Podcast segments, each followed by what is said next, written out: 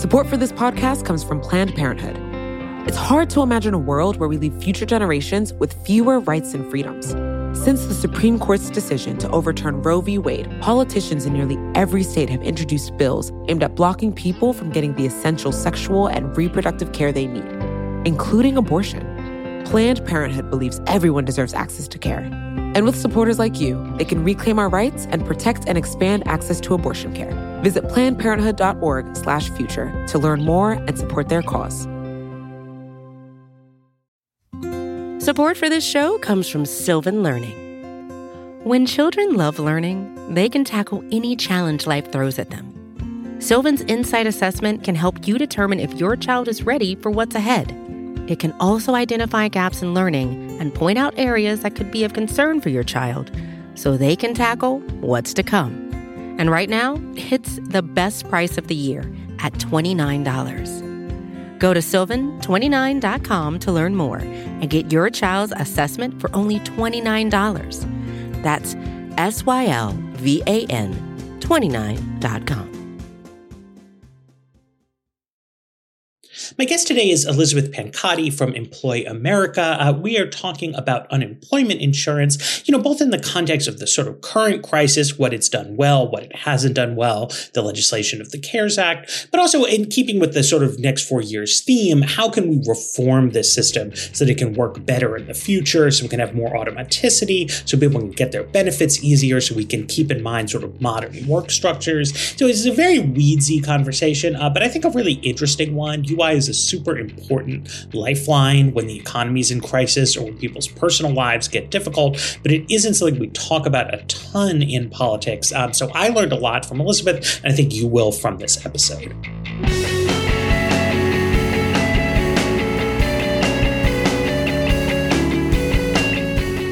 Hello, welcome to another episode of The Weeds on the Vox Media Podcast Network. I'm Matthew Yglesias. My guest today is Elizabeth Pancotti. She is a senior advisor at, uh, she is a policy advisor. I made you senior. You could be senior um, at, at Employ America, which is a great group uh, working on full employment policy and it's all of its many dimensions. Uh, but I wanted to talk to her today about unemployment insurance, which is something that um, I think most of us don't think that much about in our sort of day to day. It's not it's not the the sexiest uh, federal program, but has been really important during this pandemic, and I think will continue to be uh, going forward. So, Elizabeth, welcome to the show. Yeah, thanks so much for having me. I will say that uh, I think right now there's a push among the UI nerds to, as you said, make UI sexy again, and so I will I will plug that here in uh, in that it, it definitely is a program I think we we should be focusing on, especially now, but also in these times when you know 20 million people don't need the program. Exactly, and and I mean, ideally, I think we'll get into this. If we can make the program better when there isn't a crisis, then it can function better during a crisis because it's it's hard to sort of rebuild the boat while you're sailing across the ocean. Um, you know, so at some point get get into dock. I don't know. I need a better sailing metaphor. Um, I'm near the coast, but let's start like. It's something I've learned is that there's a lot of path dependency in America. So it's often useful to know like where did things come from? Like what's the what's the story of unemployment insurance in America? Yeah, so the federal unemployment insurance program America, which is not so different from how it is now, was created in the same, you know, in the Social Security Act back in 1935. Um, there was actually a single state program before that in Wisconsin a few years prior in 1932, which is always like a fun fact that, you know, this is a, a federal program, but actually states had started to think about it a little bit before uh, the federal government took action. Um, so it was created back then, and, and it was intended, you know, in the creation, each state would have their own system that they administer. And so that right now there are 53 systems. There are um, one for each state, and then one for DC, Puerto Rico, and the Virgin Islands. And then there's also like a railroad program, a program for former military and former federal employees. But typically we think about the 53 um, state and, and territory systems. I mean, I think that's the point, right? So that's sort of like a fateful choice, right? The, the Social Security Act is starting up. They create uh, old age and retirement program as a federal unitary program. But unemployment insurance, because I guess a couple states had taken the lead already, becomes this kind of state run thing with a federal element. Yeah. I mean, so it was intended to be kind of a the system is sort of set up weird. So there's actually federal and state unemployment taxes in the current systems. There's FUTA, which is the Federal Unemployment Tax Act, and then there's also and, and like we kind of refer to those taxes as FUTA taxes. And then at each state they collect SUTA taxes, state unemployment taxes, and there's kind of this credit scheme in the back uh, sense so that you know if you if you pay into your state systems and each state taxes are a little bit different, you get credits as a business for whatever you pay into those um, for your federal federal taxes. And so the taxes is about 6% overall. Um, but each state has kind of a different tax scheme as well as a different benefit scheme as well as a different administration scheme. So it really is, even though there's kind of this central UI system, it's a quite decentralized welfare program, unlike Social Security, even though they were in the same act but it has that kind of social security structure where there's a like a an earmarked tax for it and where your benefits at, at, least on some level are related to to what you pay right? It it's it's it's, it's a little bit that different. kind of insurance structure. Yeah, it's a little bit different though because they're not employee wage taxes. So, like for example, when you see your pay stub every week, you see a line item for your employee paid Social Security taxes, and that varies based on your earnings. Whereas for UI, it's an employer side tax, except for like two states that have a very small employee side tax that are relatively new. Um, but in the you know the vast majority of people won't ever see a dime that they pay into the unemployment system. It's instead waged on employers. And in a lot of states, those taxes vary by uh, something called experience ratings. And that's if you're an employer that routinely lays people off and you're using the UI as an insurance. So, you know, if you're using the UI system as an insurance system for laying your workers off, you kind of get dinged on the end for paying few, you know, paying less into it than you pay out of it to your workers. And as a result, I think take up is much lower for unemployment rather, you know, compared to Social Security because people don't don't feel as entitled to those benefits because you don't see yourself as paying into them. So the idea there is that the concern is that I don't know what like an employer in a seasonal industry might be kind of routinely doing layoffs during the low season and telling people no it's okay like you can collect your unemployment I think to some degree, I think it's also just like if you're an employer relying on it's sort of like car insurance. If you routinely wreck your car and use your car insurance over and over, you pay a higher premium. And so it's the same sort of deal. If we think of this as an insurance system, you as an employer pay a higher premium to be able to use that system more. Okay, right. Whereas like in Social Security, it's like if I'm healthy and I eat vegetables, they don't like tax me more. no, I guess I suppose that if you ate broccoli your whole life, we we might want to, you know, wage a higher social security tax on you because you might live until you're 103 and we'd pay a lot more social security benefits to you. But yeah, it's it's not that way. I mean, um, I'm very unhealthy, just to be clear. I'm, I'm doing I'm doing the right thing for my country. but yeah, so it is. I mean, I guess this sort of ties into uh, sort of the tax structure, and we can we can talk a little bit about that. But basically, if you the first, uh, it's about six percent of the first twelve thousand dollars that an employer pays a worker, and so if a worker, you know, worked over 12, you know, earned more than $12,000 from a single company, the taxes that would be paid on that worker into the system are $720 per year. And we're talking about an extremely low amount. I mean, this is this is pennies compared to other programs that employers pay into or that employees pay into.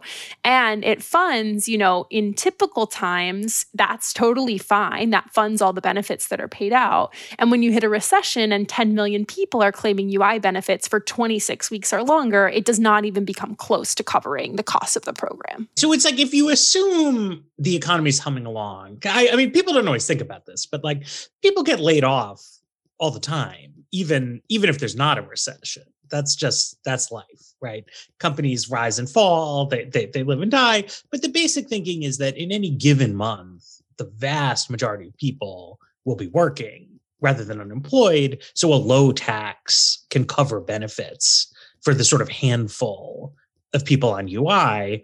But then in a recession, that really changes. Yeah. So I think in a recession, it's both tied to the fact that more people are unemployed and thus claiming these benefits, but they're also unemployed for much longer. If you look at like the average duration of unemployment during good times, you know, it might be 10 weeks. And if you look at it right now, 40% of workers have been laid off or have been unemployed for more than six months. And so if you're claiming those benefits for 26 weeks, which that's the kind of modal number of weeks that you're eligible for in any given state, there's a couple states with fewer.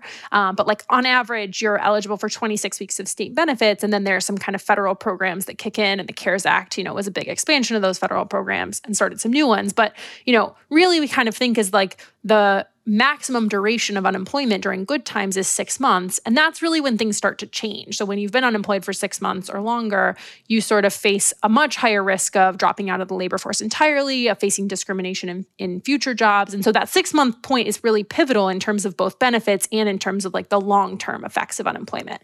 And so as a result, if we think about paying benefits out, you know, the average benefit uh, for unemployment is about $375 and if you're paying that out for you know five or six weeks well it takes someone during you know very tight labor markets to get a job that is a very different benefit you know cumulative benefit amount than someone who is claiming $375 for 26 weeks or for 39 weeks if federal programs are turned on and so you know, in normal times, it's totally fine to fund, right? Like, as you said, this handful of people who are unemployed for a short duration of time. And in, you know, recessions, when 10 million people are claiming for, in the Great Recession, was known as the 99ers. And those were the people who were unemployed for all 99, you know, or still unemployed after the 99 weeks of um, state and federal benefits. And there were, you know, tons of them. And so when people are unemployed for a year and a half or for two years, you know, you could imagine that the, the cost of benefits is so much higher than that $720 could even begin to cover. So how does this work? So for the federal government, it's just the deficit goes up, and that's one of our, our automatic stabilizers. Um, weeds weeds listeners should should know about that. Um, but but states can't can't do that. So do states have to cut benefits or it comes out of something else? Like what what happens to to state ui in these big downturns? So the way that it works is that states can borrow from the ui trust fund which is kind of the big federal fund where all of the taxes go. Um, and so they can you know go to the department of labor and say hey i can't pay out all my benefits. Can i have a loan to pay out my benefits? And there are you know loan terms associated with those. Um, those sort of loan terms are actually quite interesting in that you know it's uh, actually tied to the FUTA tax credits that businesses receive. And so, in fact, businesses sort of take some of the hit of states borrowing. Um, and so they'll pay a, a, bit more in taxes, you know, in, in subsequent years while those loans are being paid off. Uh, right now, as of January 4th, there are $46 billion in outstanding trust fund loans shared by about 20 states. Uh, and so you can imagine that that number is not going to go down anytime soon. And in the Great Recession, um, you know, I think think 35 states borrowed from this federal UI trust fund account. And uh, those loans were, the, I think the last state paid them off in 2018 or 2019. Like they had just been paid off. And so you, you know, these states take a really long time. And I think each state sort of has different rules of like, do they regard these balances against balanced budget laws and kind of all sorts of things. But in the aftermath of the Great Recession, so part of the the sort of post Great Recession reforms for UI um, were that in exchange for reforming your UI system, because this, you know, what we're seeing now, so so kind of on background, uh, for this, you know, we saw huge wait times for payments. We've seen huge call wait times for people trying to get into the UI system in this recession. And we saw that, you know, also in the Great Recession. And so Congress said maybe we should, you know, do something about this and kind of incentivize states to modernize their UI systems. And so they gave them money in, a, in exchange for doing reforms. In the years after the Great Recession, we saw two things. We saw a lot of states take that money and reform their systems and, you know, either change their IT systems or change their benefit structures or change, you know, different different sorts of reforms that were that were allowable for that grant money. Conversely, we saw a lot of states roll back their benefits and roll back the funding for their state UI offices and roll back the staffing for their state UI offices. So, Florida is a really good example of this. In 2011, there were huge reforms to the Florida UI system that cut benefits and cut eligibility and cut funding and cut taxes for businesses. And as a result, if you remember earlier this year, or I guess now last year, uh, Florida's UI system didn't really function in a time of great downturn. And so if you think about like the response to our UI system didn't work and now we're in a lot of debt. The response is not to pay off that debt by cutting UI benefits. And in fact, there's, you know, research kind of suggests that cutting benefits really does nothing for the debt that your UI system is in. So yeah, the, these administrative issues, I mean, I think have loomed very large in people's people's heads. But the basic structure, right? So you you get a different amount of benefits depending on what state you're in and and depending on how much you were earning previously, right? So there's like a, a concept of replacing some share of the wages that you were earning before, right? It's again like an insurance style system rather than a flat payment to people. Um, I know it's hard to summarize because there's 53 different programs, but like what's what's the basic lay of the land? Yeah, so in the vast majority of states, workers will get 26 weeks, and the kind of average replacement rate, as you put it, so kind of the percentage of your weight of your pre-layoff wages covered or replaced by your UI benefit, is kind of on the on the average of about 40%, 45%. Um, you know, in practice, we know that many people are not able to access UI. And so if you like took the percentage of people, if you like included the zeros for the people who can't access UI, it would be it would be downweighted. So for the people who can access UI, you know, kind of 35 to 45% um, on average throughout the country is is sort of what you replace. Now, interestingly, what we learned this year is that that replacement rate is not so easy as having like literally a, a rate that you just multiply your pre-layoff wages. You know, UI systems are not built to just say, okay, we know what your salary was before you got laid off. Let's multiply it by 0.35 and we'll cut you a check for that amount. If it were that simple, we we would have had a very different CARES Act. Um, but you know, states introduce these like little technical math things, which like you know piss all the nerds off where it just like you so there's this thing called an uh, your base period earnings. And so that uses like some of the quarters of the last year in which you were employed. And so some states kind of just like manipulate that base period to where you know it would be if it would be more advantageous for you to use like the fourth quarter out versus just the three quarters out from your layoff you know you might get a higher benefit. And some states allow you to like use what's called an alternate base period where you can like kind of change the the look back period for your wages and some states do not. And that can make a huge difference for some people depending on you know what your employment situation looked like before you got laid off. Um, another thing is that there's usually a maximum benefit and so that is, you know, if you're making $500,000 a year and you get laid off, you are not going to get 35, 40% of your wages covered by UI. There's kind of a maximum benefit in each state. And that really varies by state. In some states, it's, you know, three or four hundred dollars, and in some states it's eleven hundred dollars. And so there, there's no real consensus over what that should be. And you know, so you could say that state legislature set those. So you could say that like maybe they take into account you know what the cost of living is in that state or maybe they take into account that they'd like to save money on benefits. I think it like it really depends on the state. So like massachusetts has a very generous maximum benefit whereas you know arizona and florida have very not generous maximum benefits. But i guess the theory would be i mean at some point on the income spectrum right you're dealing with people who probably have more savings because because higher income people save more and more um, access to to credit right as a way to get through because there's a big difference between you know if you if you need to ride out a rough patch with like a home equity loan versus a payday lender who's going to like ruin your life forever. So it i mean it makes some sense. But so you you alluded earlier to people who are not able to access unemployment benefits. Is that just administrative difficulty or is it that there's just like large categories of people who are not who are like genuinely not eligible?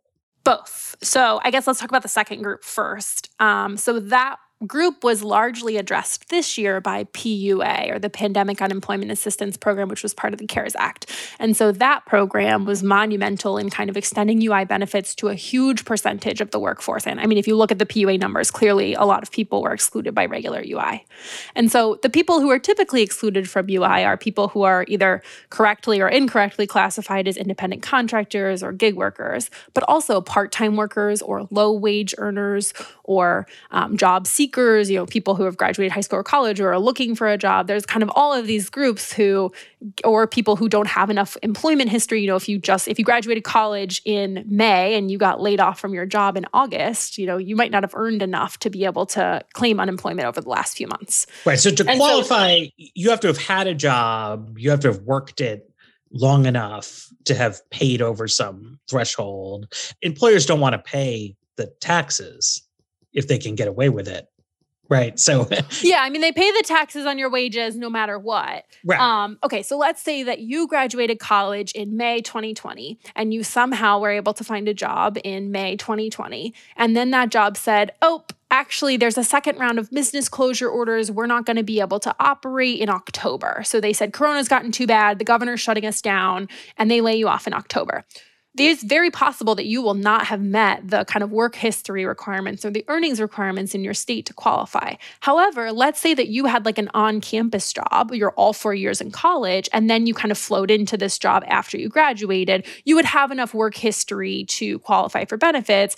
And kind of the hit that your employer would take to their experience rating, it, it could be in some states, it could be your previous employer, in some states, it could be your current employer. It kind of depends on, on the state. But yeah, so it's less about like, have you paid into the the system and more about have you been around long enough that we consider you a worker who like deserves benefits? And that varies a lot by state. But also if you're if you're a contractor right like for social security you still pay the tax and still get benefits. But for unemployment you don't right? Like if you're yeah. It's not a fica tax. I do this podcast as a contractor now and and if they if they lay me off i'm i'm screwed Yes. So if you, you know, it kind of, we call them like 1099. So if your income is from a 1099 instead of a W 2, a traditional employee, on that 1099, when you file your taxes, you pay into the FICA system. So you pay into Medicare and Social Security. You importantly do not pay into unemployment insurance. And in some states that have adopted paid leave, you can pay into the state paid leave system.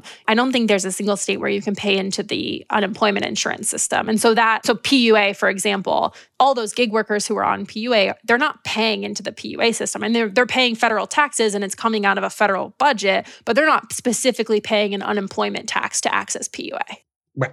All right. Uh, let's take a break, and then uh, PUA is a good time to to pivot into the CARES Act as a whole. Support for the Weeds comes from Not Another Politics podcast from the Harris School of Public Policy. With the constant news cycle, there's a lot of noise out there. Opinions are plastered all over social media, pundits are throwing out hot takes without any sort of context, and it's only getting worse as we dive farther into election season. We know that if you're listening to us at The Weeds, you're looking to cut through all this. And if you like this show, you might like Not Another Politics Podcast. Not Another Politics Podcast is produced by the University of Chicago Harris School of Public Policy. They want to take a research and data approach to analyzing hot button issues and offer perspectives that go beyond the headlines. They cover a wide variety of topics in their episodes, but a few recent episodes that you can listen to include a deep dive into why women are underrepresented in US politics or whether or not we can believe political surveys. You can listen and subscribe today at harris.uchicago.edu slash NAP. That's N-A-P-P.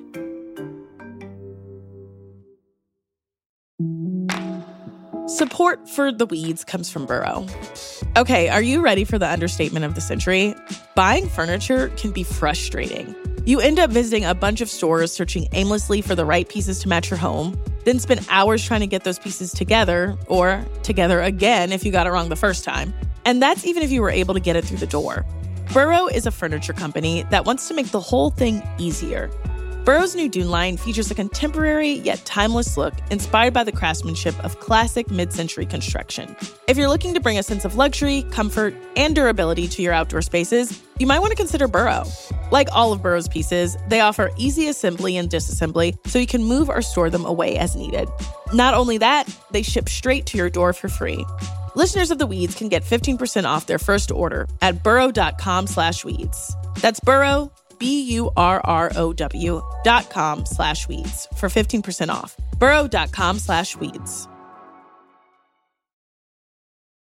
So oftentimes during recessions, Congress will like extend the duration of unemployment benefits. Um, but with the CARES Act, they did something different, right? And they made the benefits uh, like they gave you more money, and they created this this PUA program so that people who would not normally be eligible could get the benefits. Um, and why, like, why did that happen? If there wasn't, there wasn't a ton of public discussion about it.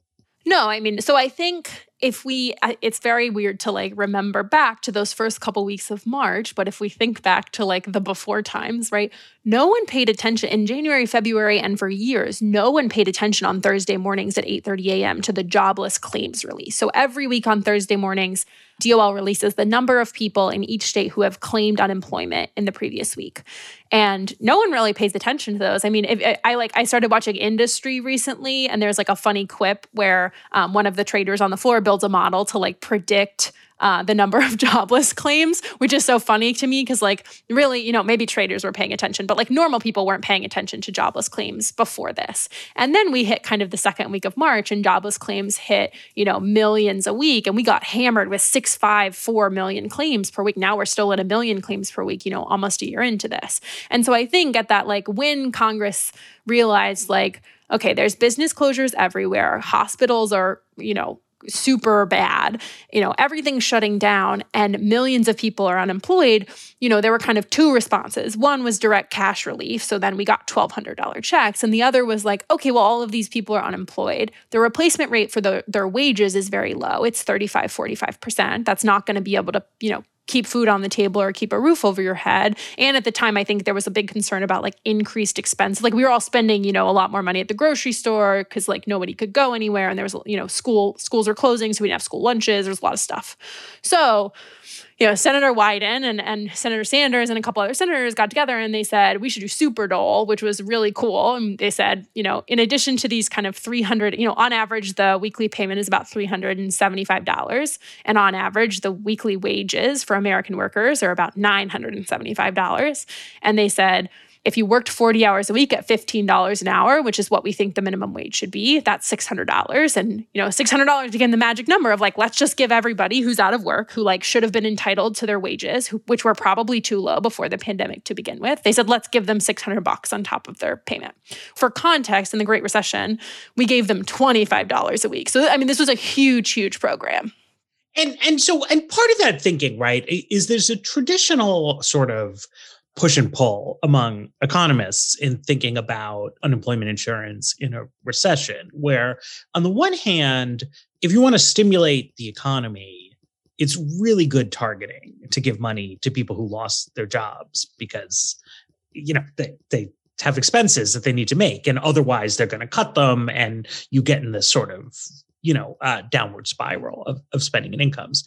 Uh, but there's also always a school of thought that says well you know if we make the benefits too generous um, you know people are gonna hang out play video games you know order some pizzas um, and we want them to go take jobs right? And and so you know i mean people it's just a perennial argument that sort of happens. But one of the things about the pandemic was that I think there was a sense that, you know, jobs were being shut down for public health reasons. Yeah, we wanted people to stay home and play video games. Like we didn't want them, you know, at their like service jobs getting infected or infecting other people. We sort of relaxed that concern and made the program much more generous to people uh, to the point where, I mean, a lot of people ended up with sort of higher weekly take home pay than they would have had at a job that might pay eight or nine ten dollars an hour, which yep. um, you know was kind of weird. I mean, I, I think it was certainly weird. It was super cool. I think there's kind of this. There's a difference between stabilizing the economy and stimulating the, the economy, and this is like a very good picture of that. And so in stabilizing the economy, we made sure that people were able to pay their rent. We made sure they were able to put food on the table. We made sure they were able to afford medications, all that sorts of stuff, right? And we said, if you've got an extra hundred or two hundred dollars now that we've given you, you know, this topped off payment, you know, go buy an Xbox, go get takeout, stimulate your local economy. And if you recall, if we look at consumer expenditure data from the months where the $600 was in place, it was amazing. I mean, if you compare that to like when the Great Recession happened and we took a huge dip, it was truly fantastic to say not only did we stabilize the economy and not allow this like huge drop off in, you know, consumer expenditures are 70% of GDP. Like if you lose that, you kind of lose the economy. And we didn't lose that. And, you know, we said you can't evict people, you can't, you know, turn utilities off. Then they were continuing to pay their rent. They were continuing to kind of, you know, shop at grocery stores, all that sorts of stuff. Like it was truly a very good policy at both stimulating and stabilizing American households. Uh, and, and the economy. The problem is that when it expired in July, we didn't do anything. Well, President Trump enacted this kind of $300 thing for a couple of weeks, but you know, then from you know mid October, so uh, that $300 program was six or seven weeks, depending on your state. Um, so in mid October, that ran out. And from October to this week, we did nothing to top off those three or four hundred dollar payments. And at the same time, people were running out of their benefit. So we can, I mean, we can talk about kind of benefit extensions, which are a pretty normal part of recessionary, you know, reaction policy. But we didn't top off those benefits at all. And so people went from making maybe 110% of their wages to making 30 or 40%. And that's a very big cliff to fall off. I mean, if you if you want to look up, you know, some like bad takes uh, that I did, um, you know, in, in the spring, right, I had this incredible concern that the economy was going to take one big hit sort of from the virus and then there was going to be a huge secondary hit as everybody who lost their jobs had to cut back all of their spending, right? But like the great success of this through October is that it was not like a good time economically because uh, obviously there was this pandemic going on. Uh, but you really didn't see that secondary wave that like businesses that were not closed, right? Like Home Depot and Walmart and Amazon, like they all did. And, you know, like the local hardware store across the street from me, like they all did crazy business uh, because people did, in fact, have money and they were able to go out and and do things. And then in the late fall, um, you know, it really started to to collapse, although hopefully coming back. Yeah, I mean, I think so. We we got ADP jobs, so the jobs jobs Friday is this week, and there will probably be a decline on Friday. Um, and I think you know, economists, I had been kind of shouting from the rooftops. Other economists have been shouting from the rooftops of like, okay, if you do nothing for businesses and if you do nothing for workers, things will only get worse. And winter, you know, winter was coming. Patios were shutting down. Indoor dining was shutting down. Business closure orders were happening. You know, everything was getting worse again. And we're like, we're seeing that now, and it's you know, it's very scary to think think that we all of this you know had we had we had some sense of urgency kind of in october or in july when this was happening we could have really avoided a lot of the downturn that's going to happen you know the downturn that we've seen for the last two months and the downturn that we're going to probably see for another two months before you know as we kind of see this new stimulus package kick in and before a vaccine you know stuff is like really ramped up. So what's what's what's in the new package right? Because then finally at the end of the year um the politics worked and Congress came together to, to extend some extra unemployment. What's what's in the new what's in the new deal? Yeah, I mean, I think maybe it was Christmas, I don't know, Andy Stettner from the Century Foundation, I put out this report to say that 12 million people were going to fall off a cliff the morning after Christmas. And I would like to say that, like, you know, maybe we, we kind of kicked it into their heads, but like, I don't know how they didn't realize this was a problem before that report. So right before Christmas, they they passed this bill, and then right after Christmas, you know, delayed. Trump begrudgingly signed it. Um, and so in the new bill, they're three hundred dollars a week. It's the same top off that was in place, but now cut in half, um, and an extension of eleven weeks for the programs that kind of extend benefits, or for PUA that um, expands benefit eligibility.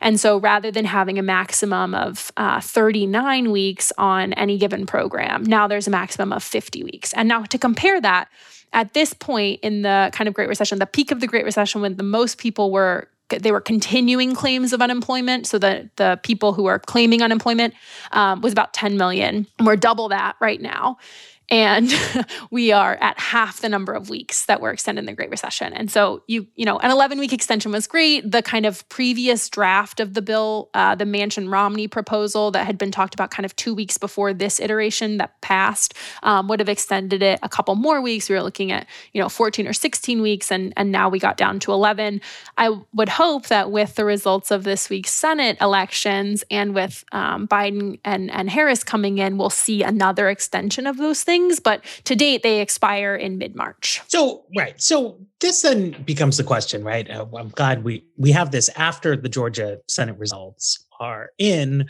President elect Biden has committed in a non specific way, I think, to a sort of further COVID relief package happening.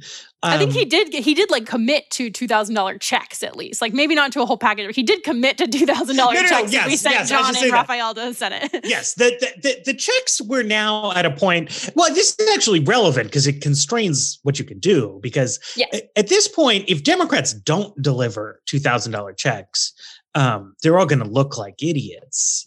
So I mean, McConnell looks like an idiot for not delivering them like right before the Georgia Senate election. So yes, I think they look they look pretty dumb if they didn't do it now. I don't think there's a chance of that. Like I think you know, Joe Manchin got on board with two thousand dollar checks, right? Like I think we're getting them. Right. And so this has always been a thing in Congress and in the wonk zone, right? Where like there's there was this whole genre of like viral tweets where people would say like ah there's a pandemic and people are starving and like all congress did was give us $1200 and if you take one thing away from this episode it's that like all congress did for people who were continuously employed and for people who weren't employed, like people who weren't employed also got the checks. Like they did it for everybody. yes, yes, right, right. No, but I'm saying that like if you in fact lost your job, Congress did a whole other thing, right? And then oh, that yeah. expired. So, I mean, there so were problems, there were administrative like some, problems. Yeah. So I think I did like a back of the envelope calculation. And if you were a person who got the modal number of weeks from your state, so 26 weeks, and then you got all the federal top off programs and you got all the federal extension programs and you were laid off at the very beginning,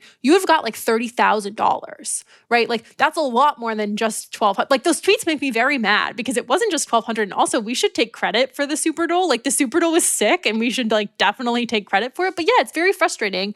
But on the other other hand, I mean, in talking to unemployed workers who are now organized, thankfully, and who are like really hounding Mitch McConnell and and and Senate Democrats and saying, you know, like you have to do it again. And I mean, they are in a big part. I mean, the reason why we got the second bill, I'm sure, in that like people, I'm sure congressional staffers and members were just so sick of their phones and their you know emails being hounded by these people rightfully so like thankfully um, but there were a lot of access problems you know in georgia we saw data this week that said that 86% of claims once you're approved. So let's say the way that kind of I, I, guess we didn't talk about this, but the way that you apply for UI is you get laid off, you file an application with your state. They determine if you were in fact laid off or if you were fired or if you quit. You know, they kind of adjudicate your claim. And that can take, that's supposed to take less than three weeks, but in many states it takes longer, especially now. So you do that. They determine that you're eligible for UI and they give you a benefit amount that you're eligible for. And then, you know, it takes a week or two for you to get that payment.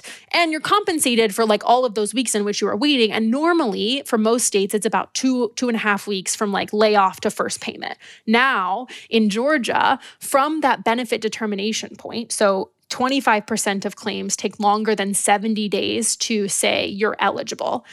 And then 86% of claims take longer than 50 days to pay those out.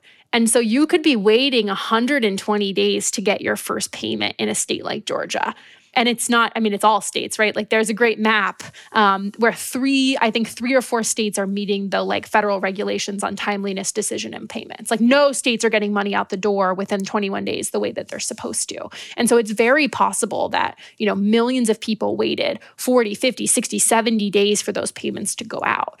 And that's only if you were able to access it. I mean we know that claims were denied. We know that claims were lost. We know that backlogs were massive. We know i think heather long reported this week that a million people have still not received their unemployment claims and they've been unemployed for, you know, 6 months or longer. It was not without its faults. That said, you know, that PUA expanding to millions of people who wouldn't have been eligible and that FPUC kind of $600 top off were like truly very important, very expensive, and very necessary programs that were much more generous than the $1,200 checks.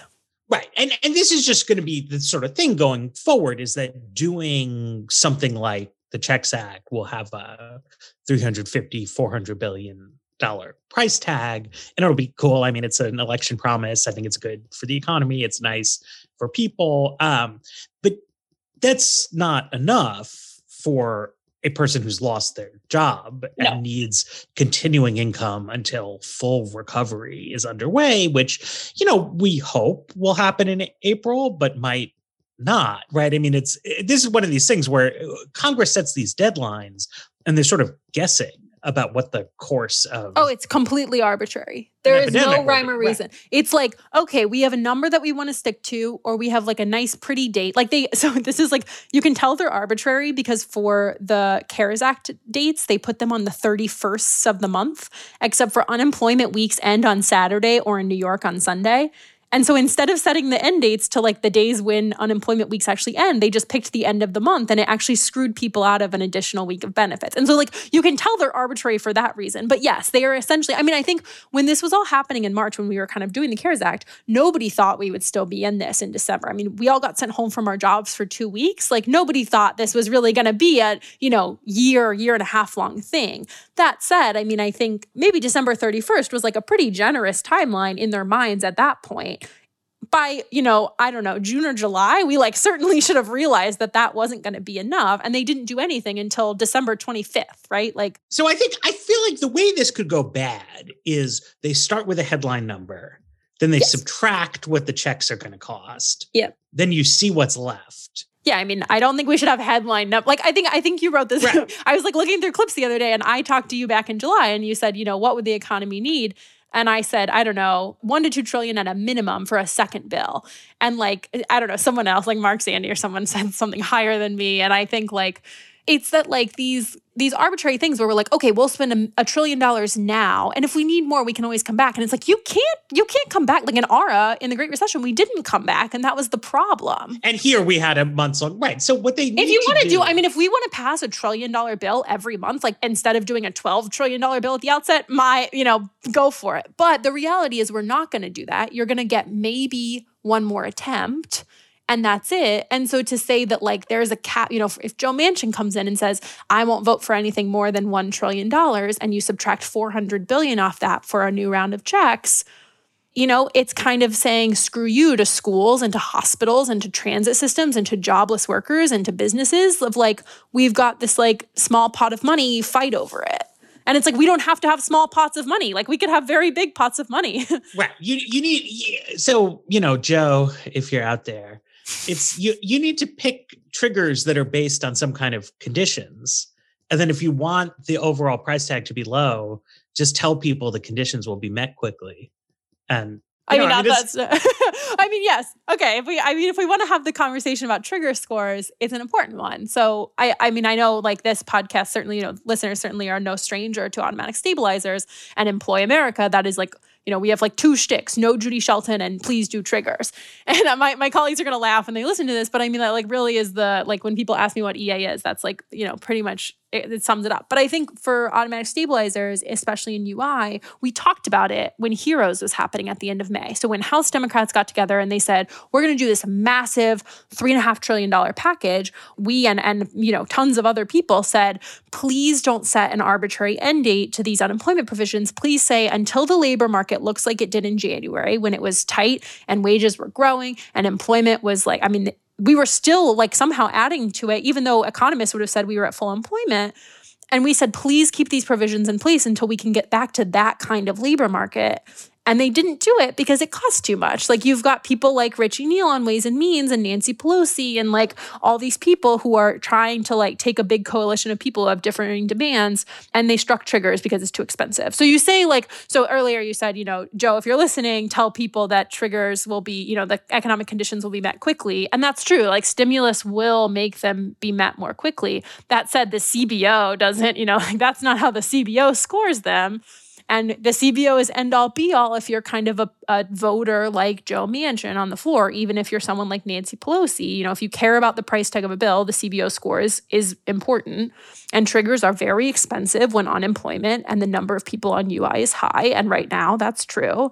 And so as a result, like, I don't know where triggers stand, but Yeah. it would be smart. It's smart policy. Like it's very stupid to just keep kicking the can down the road. my, my message because this is the problem right like this is why they need to do triggers is that they will tell you while the bill is happening well we'll come back and do more if we need to now whether that's true or not you know depends on the vagaries of, of congress brain but that means you are saying that your bill will cost more than the headline number like you are promising me right that like if the unemployment rate is still really high, we're going to come back and do more help. So like build do do the trigger. Anyway, that's my that's my sermon. Yeah, I mean, so we like 180 members of Congress signed on to this letter to say like we should do triggers and then we didn't get them. So like I think like there is consensus among a large part of the Democratic Party that triggers are smart policy. And yet when we get to building a bill, the people in the room say even though it's smart, it's not politically feasible. I just I I had a very vexing conversation with Nancy Pelosi's team about this and I don't know. Um you know, the CBO, you know, it says what it's going to say. Um, but their interest rate forecasting is terrible, and sometimes you got to do what you got to do. Um, so let's let's take a break, and, and I want to talk about like reform in a bigger picture sense. Support for the weeds comes from Hydrow. Finding the time to exercise can be hard. But with the Hydrow Rower, finding time for a 20 minute full body workout can be a piece of cake. Hydrow is a state of the art, low impact home rowing machine that's actually designed by rowers. Hydrow caters to all fitness levels, and their classes are taught by Olympians and world class athletes alike. Eric Maxwell, from the business side of things here at Vox, got to try it out. Here's what he thought. The Hydrow definitely felt like a nice workout. It felt challenging, intuitive, it kind of felt natural without being too strenuous. It was just nice to have a menu of options to find something super customized and just make it feel fun. This spring, you can join the growing rowing community at Hydrow. You can head over to hydrow.com and use code WEEDS to save up to $400 off your hydrow. That's H Y D R O W dot com, code WEEDS, to save up to $400. Hydrow.com, code WEEDS. So um, you mentioned this. Uh, one of the big things, right? I, I, mean, I think one reason why the authors of CARES didn't turn into like big credit takers about the bill is that so many people had such frustrating experiences trying to get benefits. And also, some of this stuff was just like goofy. Like you, you alluded to this earlier, but there's not like a spreadsheet somewhere where you can just increase the replacement rate um, they had to do this slightly crude numerical thing instead of just saying who are bumping everybody up to 100 or 95 or 105 or whatever it is you want to do. Yeah, we couldn't do a percentage top off. We had to do a flat rate top off. Right. Um, which is just weird. And I don't, it has something to do with COBOL. Yeah, uh, so essentially, many of the state systems are antiquated because they've been underfunded for decades, and as a result, when they when the programs were written in the 80s and 90s using a coding system that I think you would struggle to find, you know, you can't walk into Apple or Amazon and find coders for these systems, uh, or you can't walk into Silicon Valley and find you know 25 year old engineers to go help you. And so as a result, they said, you know, the thing that we could do is a flat rate amount. The thing that we can't do is a replacement rate, and so that's how we ended up with a flat rate amount. But it, like you said, underscores kind of the fact that these systems are in shambles and have been for many years. And we knew this coming out of the Great Recession. And we didn't, you know, do broad structural reform. Instead, we gave states a bit of money to do a couple of things. And and look where it got us. And so like states are states are terrible in my opinion. Uh, yeah, I don't think we should let states do anything. no, I mean like this uh, th- this is like the the lesson of all of these things is that, you know, politics goes back and forth, right? Like there's a pendulum, different people are in power at different times. And when a moment arises to say, okay, well, we want to make unemployment insurance better, if the way you structure that is you give financial incentives to states to make the programs better, then you're just sort of hoping that that money will arrive in state treasuries at a time when whoever is elected in that state like wants to make it better. Right. You hope that like governors look like Gavin Newsom and state, you know, UI departments look like Julie Su. And instead you get, you know, places like Florida where the governor would, you know, probably hopes that the UI system didn't exist entirely and guts the whole thing, right? Like right. it is truly a, a game of luck, you know, like so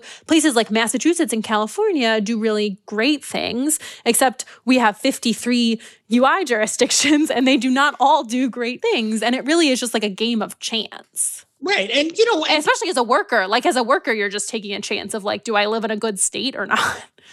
Right. And a lot of these people, I mean, they they they should have you should respect them to the extent that you recognize that Rick Scott and Scott Walker and some other people like this, they actually have like a very principled objection to unemployed workers getting benefits. Like, yes, they like uh, fundamentally do not believe that it should be a countercyclical policy that like stabilizes the economy. Like, they don't think it should exist, or they don't think it should be anywhere close to as quote unquote generous as it is. Right, and you've seen this again and again. I mean, you saw it with with Lindsey Graham in the Senate. You saw it with Rick Scott when he was governor. Again, when he's a senator. Like, this view is incorrect, but it's not insincere and so when you yeah. put the administration into their hands, like they they take action. Like they don't Yeah, I mean it's like a philosophical like view of these programs. Like it really has nothing to do about strategy. Maybe it has something to do about money, but it really is like a fundamental view of what these programs should look like and who they should serve and and you know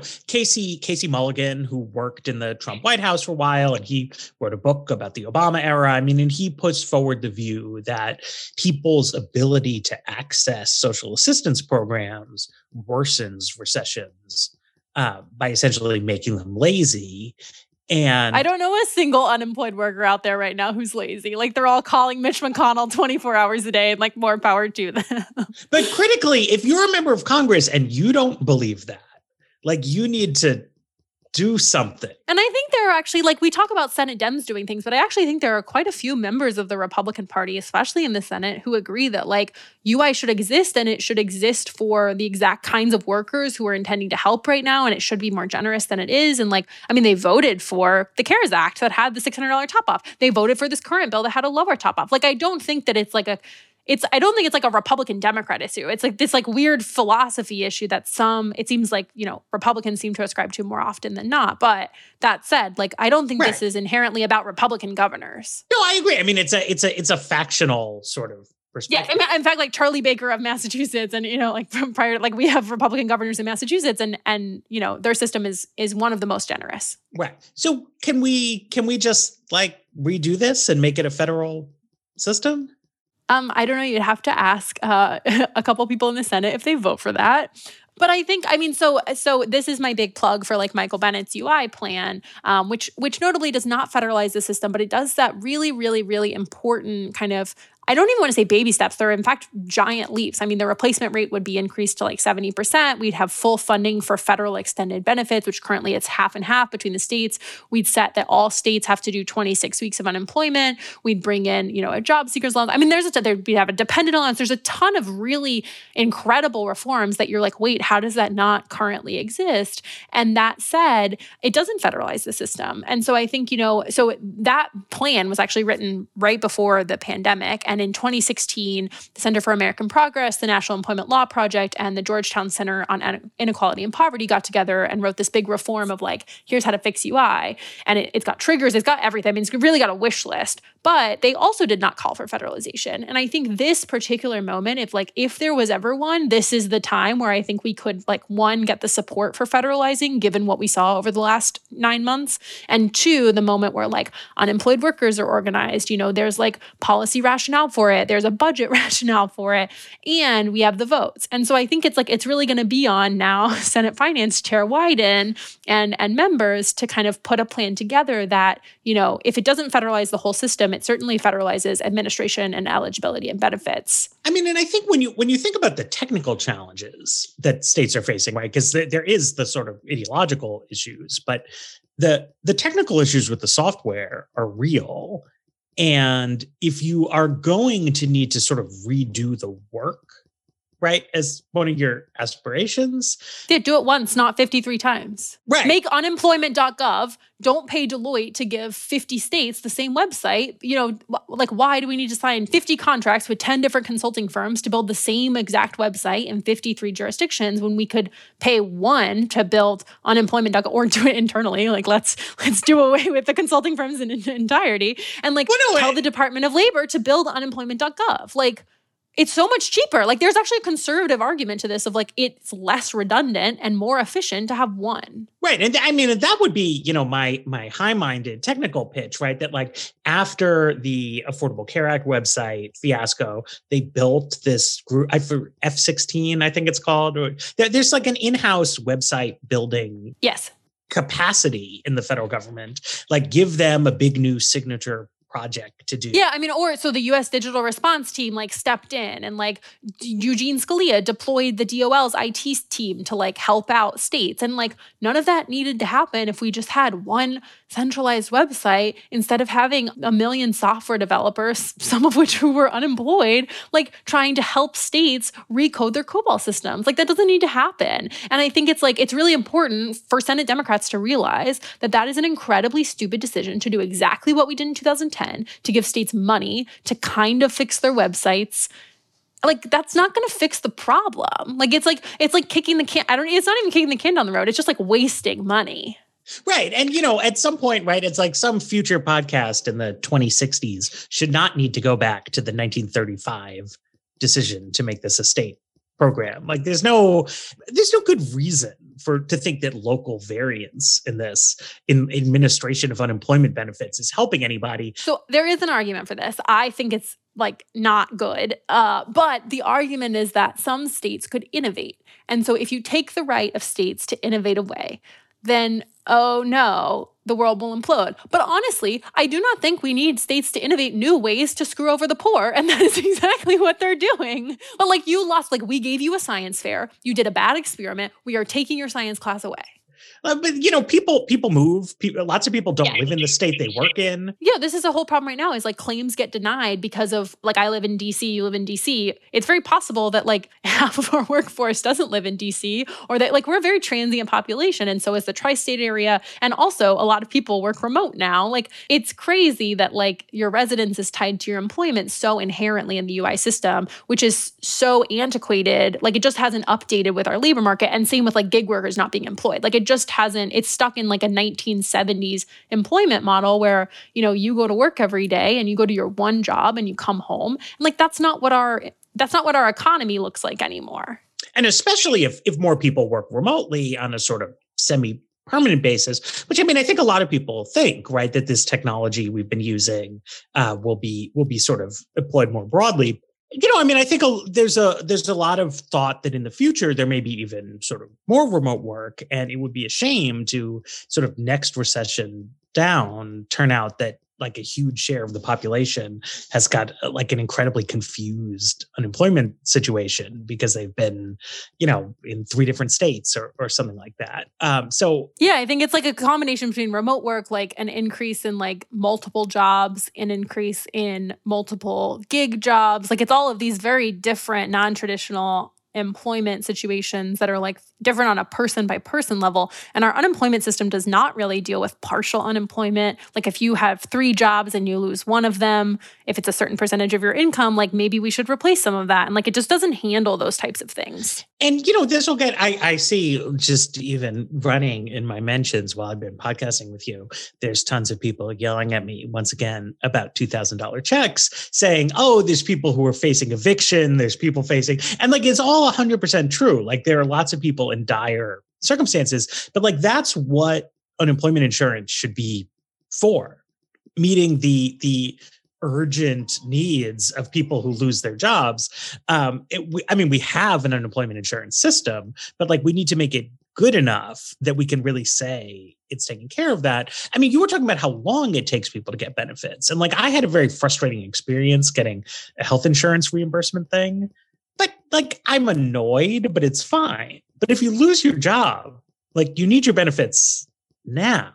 Yeah, I mean, especially in a recession where like the layoffs were disproportionately low wage workers, workers of color who have less access to credit, who have less savings, who are less likely to be homeowners, who can take a home equity loan. Like there's all these different compounding factors that are, you know, maybe unique to this recession, but not really. I mean, these were this like these types of jobs were also lost in the Great Recession, and I'm sure before that. And when you look at these types of things, like I don't know, I couldn't like I, I make a decent living. I live in a very nice apartment. Like I have parents who could help me. And I don't think I could wait 140 days for an unemployment payment to come through. Like I can't imagine if you're a if you work and live in Georgia and you make seven dollars and 25 cents an hour, like there's no way you could have afforded to wait 150 days for your payments. Yeah, I mean, I think that's right. So I mean, I think the message here is like Congress, like try try to fix this don't don't just put another band-aid on the system but like let's like we, like ui is great it's important but it could be a lot better than it is Yeah, I think that's exactly right. I think like there's there's a funding concern, there's an eligibility concern, there's a benefits concern, like a generosity concern, and then there's this big administration and financing concern that like